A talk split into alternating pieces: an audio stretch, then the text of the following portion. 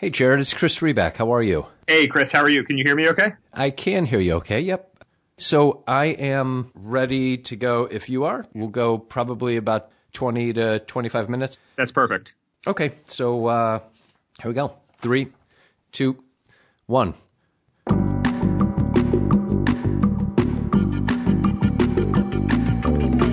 I'm Chris Reback. This is Chris Reback's Conversations. This episode is sponsored by Political Wire. Let's face it, there's a lot of political news out there, and there's just no way to stay on top of everything. That's why my friend Tegan Goddard does it for you. Tegan updates Political Wire, which seems like twenty-four seven. But did you know that he's got a membership program that offers readers exclusive analysis, a trending news aggregator, and no advertising on the site? And thanks to the transitive property of friendship, for Chris Reback's Conversations listeners, a special offer, ten percent off an annual subscription. Just go to politicalwire.com slash Chris for your discount. And now to the podcast. With twenty candidates and two Democratic debates spread over forty-eight hours this week, the twenty twenty presidential campaign season is officially underway. We know the process. For the next sixteen months, candidates will debate, boast, fundraise, debate, and fundraise some more. Then, on November third, twenty twenty, we'll have the decision. The president will be chosen. But what about when we get a new president not over two years, but in a heartbeat? When we don't elect our president following an intense five hundred day process, but rather get our new leader instantaneously and by accident? I'm talking, of course, about the times when we've gotten a new president because the sitting one died. To answer the quiz show portion of our podcast, it's happened eight times in our history. John Tyler, Millard Fillmore, Andrew Johnson, Chester Arthur, Theodore Roosevelt, Calvin Coolidge, Harry Truman, Lyndon B. Johnson. These surprise presidents have ranged from highly successful, Teddy Roosevelt, to downright disastrous. We're talking about you, Andrew Johnson.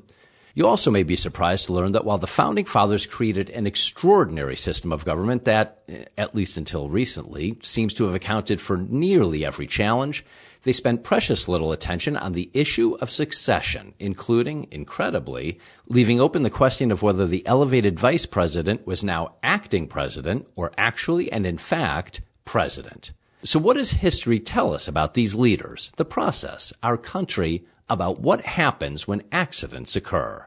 Jared Cohen has written the New York Times bestselling book, Accidental Presidents, Eight Men Who Changed America. It's incredibly researched and better written. Cohen offers a unique look at our history and the many ways our country evolved purely based on chance, because an assassin or disease forced an immediate change in our land's highest office. More on Jared, whose background is as interesting as the book. He's the founder and C E O of Jigsaw at Alphabet Incorporated. That's Google's parent company. He also serves as an adjunct senior fellow at the Council on Foreign Relations. Previously, Cohen ran Google Ideas and served as chief advisor to executive chairman Eric Schmidt. From two thousand six to ten, he served as a member of the Secretary of State's policy planning staff and as a close advisor to Condoleezza Rice and Hillary Clinton. And as if all that's not enough, this new book isn't even Cohen's first New York Times bestseller. It's an excellent conversation that I really think you'll like, but first, two items. One, have you signed up for my free newsletter at chris reback dot com? It brightens your Sunday afternoon with my thoughts, show notes, extra questions with guests, access to free books, and more. You can sign up at chris reback dot com. Second, thank you to everyone who takes the time to rate and review this podcast on iTunes. Several more of you did, and especially with the podcast name change, it makes a big difference. So, if you like these conversations, I'd appreciate if you'd take a moment, go to iTunes, and if you're so moved, leave a five-star review. Okay, let's get to it. Here's my conversation with Jared Cohen. Jared, thanks for joining. I appreciate your time. Thank you for having me. So I was traveling the other day with my daughter, college visits, and she asked what book I was reading. So I told her about Accidental Presidents, and her immediate reaction, that's such a good idea. How do people come up with ideas like that?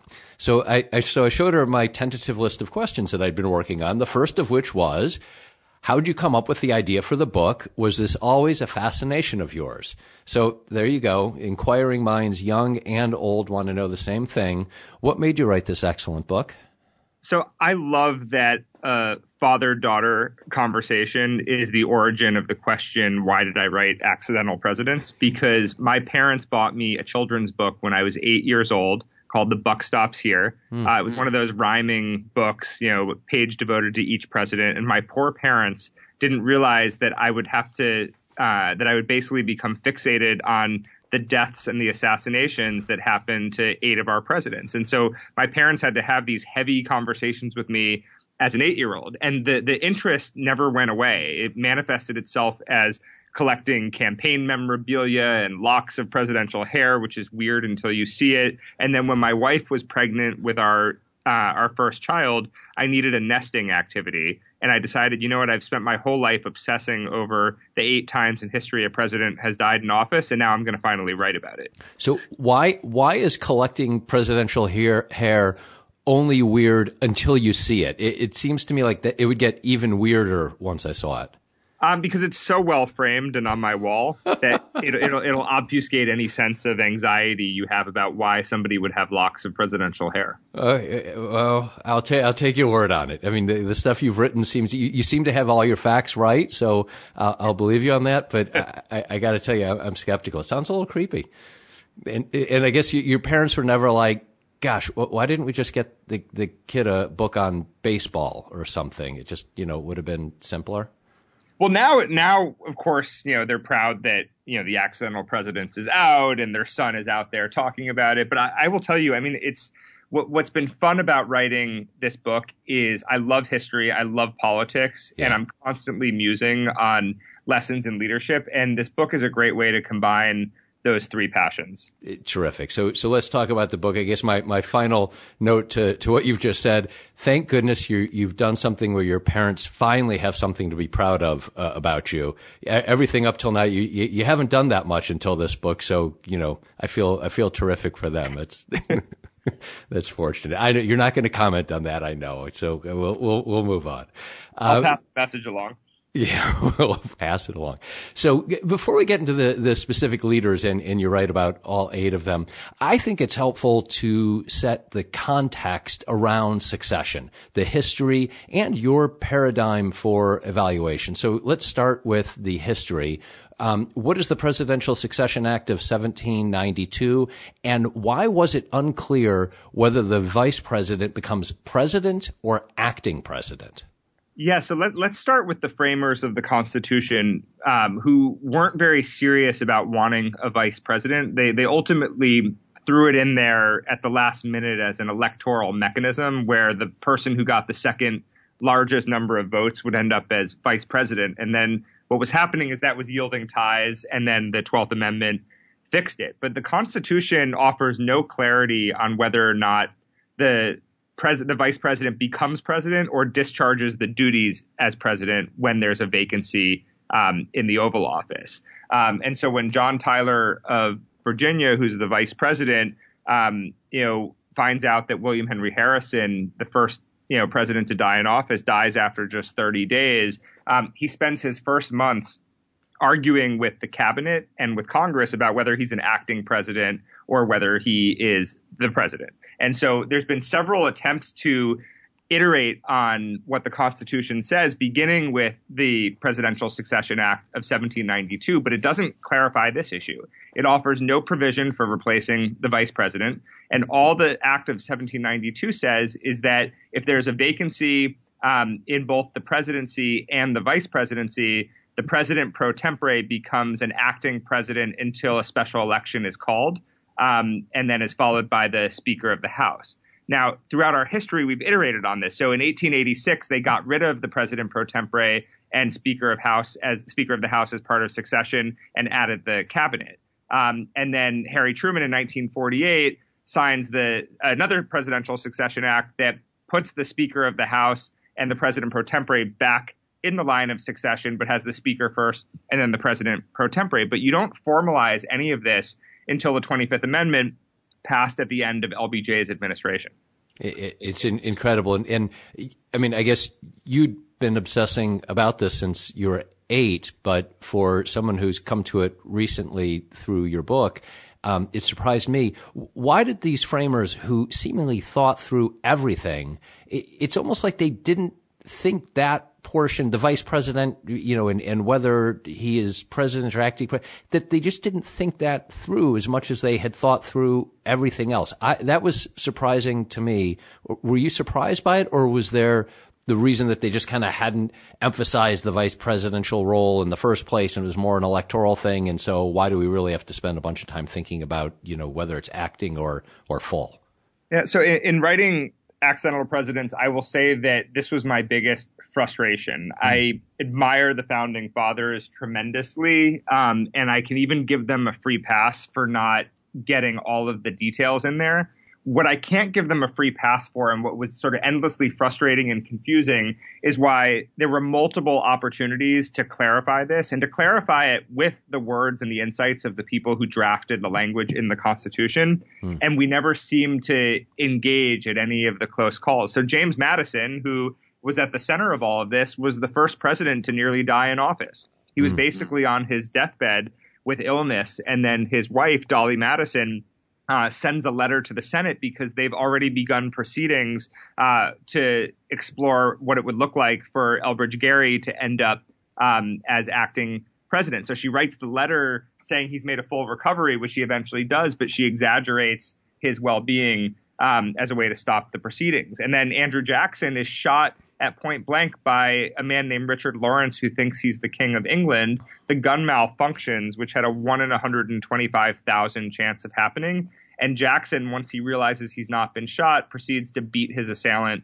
with his cane. So you had those two instances where you still had framers of the Constitution and people who were at the Constitutional Convention, and it does not appear that any sort of clarifying con- conversation happened in response to either of those close calls. Yeah, this theme of luck or fate, and I, I want to ask you about that l- later in the conversation, is really, that's also something that you made me think about, and that, that just comes across, and, and we'll, I'll ask you about that in a bit. Your paradigm, so, so that's the history. Um, What makes, in your view, a bad or good accidental president? Does it have to do, you just mentioned this, with honoring the legacy, or is it building one's own path? How, how did you make the judgment? So each of the accidental presidents experiences the same handicap, which is they're completely aloof and not integrated into the administration that they end up inheriting and in charge of. So they all have that stumbling block out of the gate. Um, they also each have the issue of some portion of the cabinet couldn't stand them uh, for one reason or another. So the ones that th- there's two things that make some of them successful and make some of them failures. The ones who are most successful are the ones who find the balance between keeping the right members of the cabinet and getting rid of the wrong members of the cabinet, because it's not just that, you know, these were maybe the right men or not the right men for the job. It's also about chemistry with the president. So if you look at L B J, Kennedy's national security advisors couldn't stand him, and that chemistry wasn't just there. And that's before you even get to whether or not they were the right people. But the second factor that determines their success is the context of the moment. So mm-hmm. if you look at Harry Truman as a, as a, as a classic example of this, um, Harry Truman never should have been successful, given how ill prepared he was for the presidency. In his eighty-two days, first of all, he's thrown onto the ticket for no other reason than the Democratic Party bosses can't fathom the idea of Henry Wallace as president. They view him as far too liberal and a Soviet sympathizer.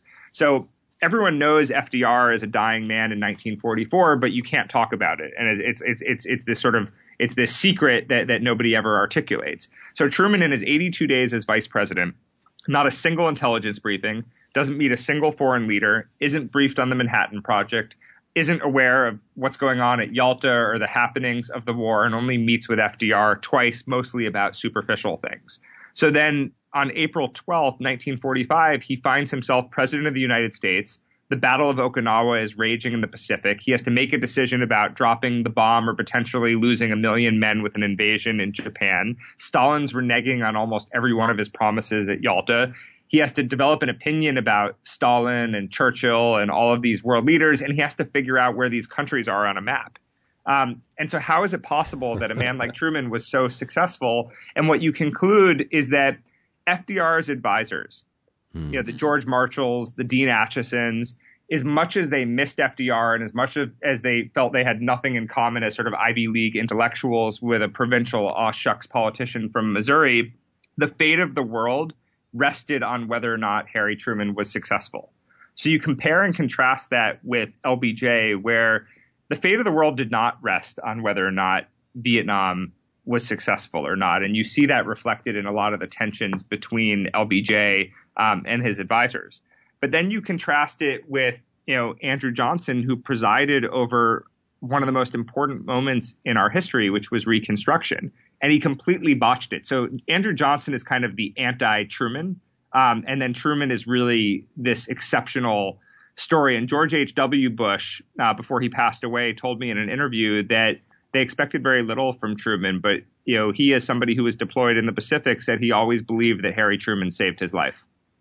First of all, what a wonderful quote that is from uh, President Bush, but also what an interesting way to think about it. Uh, that, you know, Andrew Johnson is is almost the reciprocal of Truman. I, I want to ask you about Johnson because his pre-presidential, pre-vice presidential history was so strong, and, and you really lay that out in incredible ways. But very quickly, because you were harsh, I thought, on L B J, maybe probably more harsh than I might have been, although you put your focus so strongly on that relationship with the advisors. And so, you know, absolutely, point taken. In terms of results, though, and I know you give him credit, does he deserve incredible credit for evolving from really an ignored vice president, like all of them were, to a powerful president who absolutely advanced so many of J F K's domestic goals?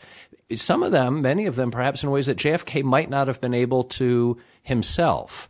I thought you were a little harsh on L B J. T- tell me why. So it's interesting. I, I actually think that the criticism might be that I'm overly harsh on J F K. If I look, if I look at L B J, I think there's no doubt that he he proved to be a great domestic president. You know, getting you know, three pieces of landmark legislation passed, including one before the nineteen sixty-four election. Only he could have done that. And the Kennedys were prepared to pay lip service to civil rights. But if you look at their reaction to the bombing in Birmingham at the church, yes, uh, it was very clear that they weren't prepared to back it up with action. They said just enough to be able to feel like they, you know, were, were, were able to get um, black people to, to, to get behind them in the nineteen sixty-four election. But, but, It, it lacked the it lacked the meat uh, and the legislative commitment that, that Johnson exhibited. So, you know, I think that, um, you know, Bobby Kennedy eventually does one of the great one eighty turnarounds on civil rights, but it's not until well after the nineteen sixty-four election. And if you look at Vietnam, you know, the, the narrative often on L B J is had Kennedy survived, you wouldn't have had civil rights in the nineteen sixties, but you also wouldn't have had Vietnam. I'm not sure that last point is is is true.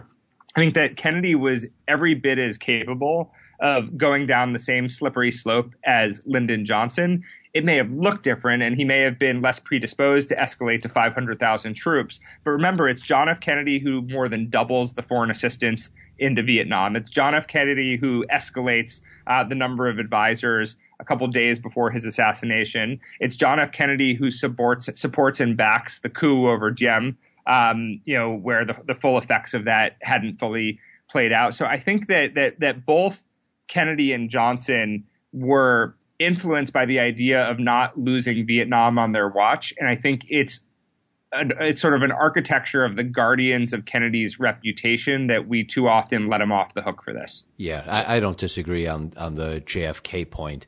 Um, you know, I was just thinking more, uh, more on L B J, though, like everyone else, I'm, I'm just, you know, I'm waiting for Caro's last book in the series before I make my own final judgment on him. Uh, let's talk about Andrew Johnson, who you mentioned before. And because he was, he was such a bad president, many of us forget or, or don't know what an incredibly honorable senator from Tennessee he was. So tell me about that and what changed? How did he, in your words, squander Reconstruction so badly?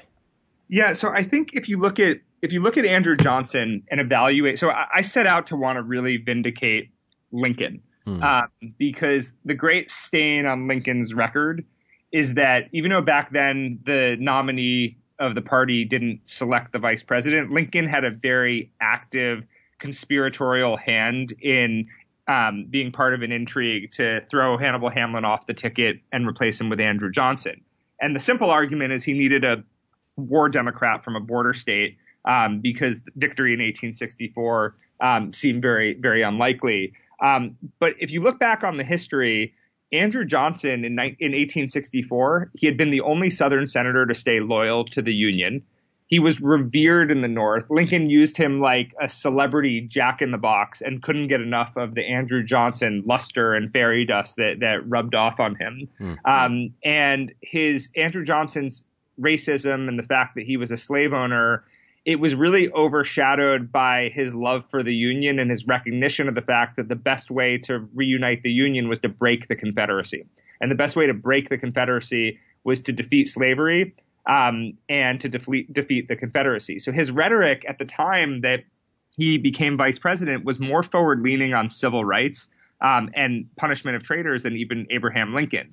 He's also the governor, the military governor of Tennessee at much of the much risk to his own life. And there's this great moment where he emancipates the slaves in uh, Tennessee, implementing the Emancipation Proclamation. He's standing on the Capitol steps in Nashville, and he gets declared by a group of freedmen as the, quote, Black Moses. And he embraces that and declares himself the Black Moses. So then you wonder what what happened to this man. Did he have a one eighty turn? And Andrew Johnson was born a racist and died a racist. It's just that so long as the Civil War raged on, um, it was about defeating the Confederacy. And then when the Civil War was over, it became about putting the Union back together, in which case his view was, let's just let the states deal with civil rights. Let's give amnesty to everybody, even though the states have voted back into power all the old elements of the Confederacy, including the Confederate vice president. Let's just get them seated in Congress.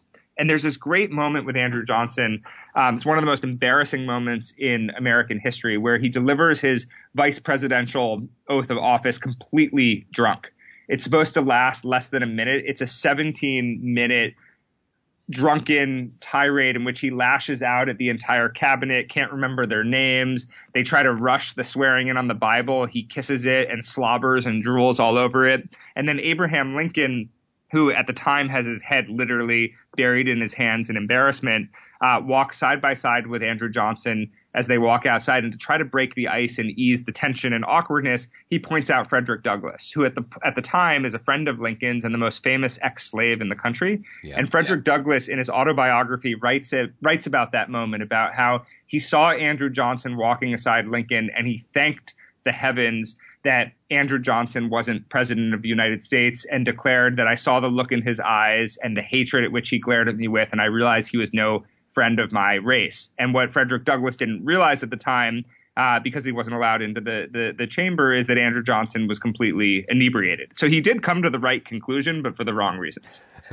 and and just and quickly wrapping up uh, on the evaluation of the best and the worst. If Andrew Johnson, I, I think, was you, you kind of put him at or, or near the bottom. Um, your number one is Teddy Roosevelt. He he mm-hmm. he did it the best. Why why Teddy? I mean, I think we all know, but but from you, why Teddy?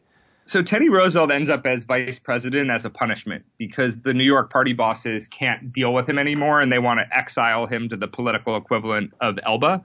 Um, now, Teddy Roosevelt is also the only accidental president who probably would have eventually become president in his own right. And in fact, he's the first accidental president to be elected in his own right in, nineteen, in nineteen oh four.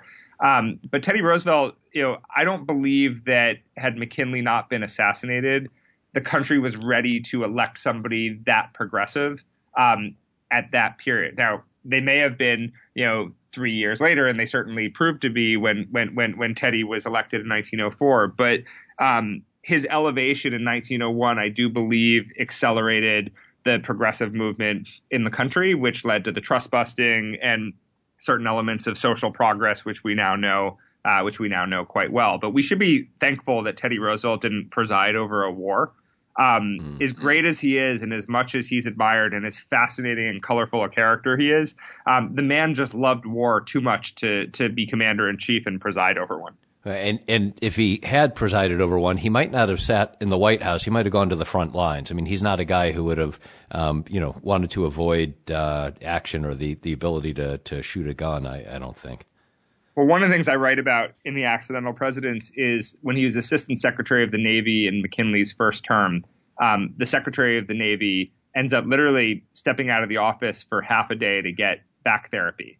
Um, and he's so concerned about Teddy Roosevelt as his number two that he literally instructs him not to take the country to war while he's gone. Yes. And as one biographer writes, Teddy Roosevelt, immediately after the Secretary of the Navy went to do his back therapy, uh, back therapy essentially gives what he described as an orgy of orders that mobilized the country for war against Spain.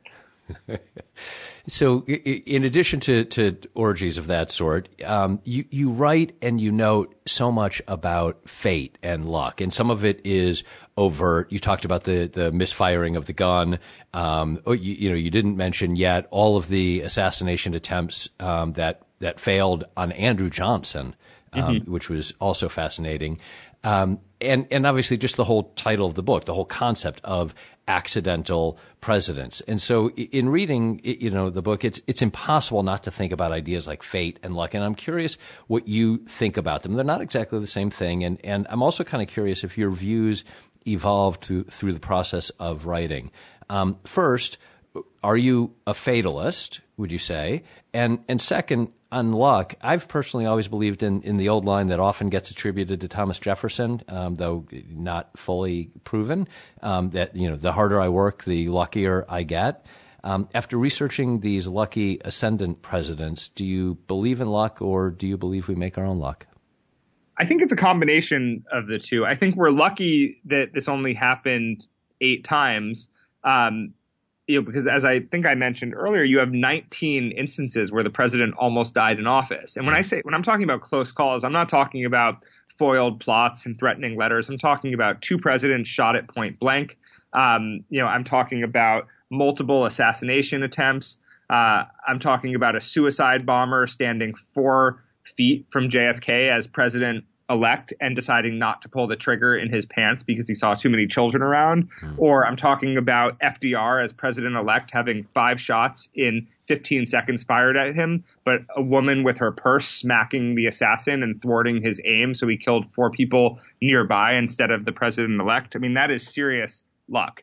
Um, and so, you know, if you look at, you know, how little thought the framers of the Constitution had given to presidential succession, and then if you look at how subsequent politicians and leaders basically winged it, there's two conclusions that you can come to. You can say that we've been remarkably lucky that only Andrew Johnson was a catastrophe, um, you know, which is a fair conclusion. Or you can say that maybe the framers of the Constitution were onto something, um, and what they proved to us with this case study, this long vulnerability of constitutional um, question, that maybe the Constitution as a living document is a much more powerful thing than we realize.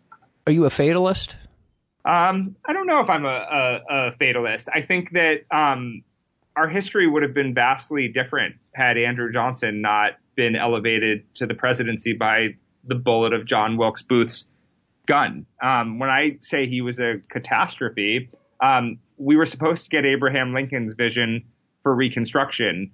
Uh, instead, we got the last president to own slaves, a man who didn't ep- emancipate his own slaves until seven months after the Emancipation Proclamation, paved the way for the Black Codes and the Jim Crow laws, which we're still suffering the repercussions of today.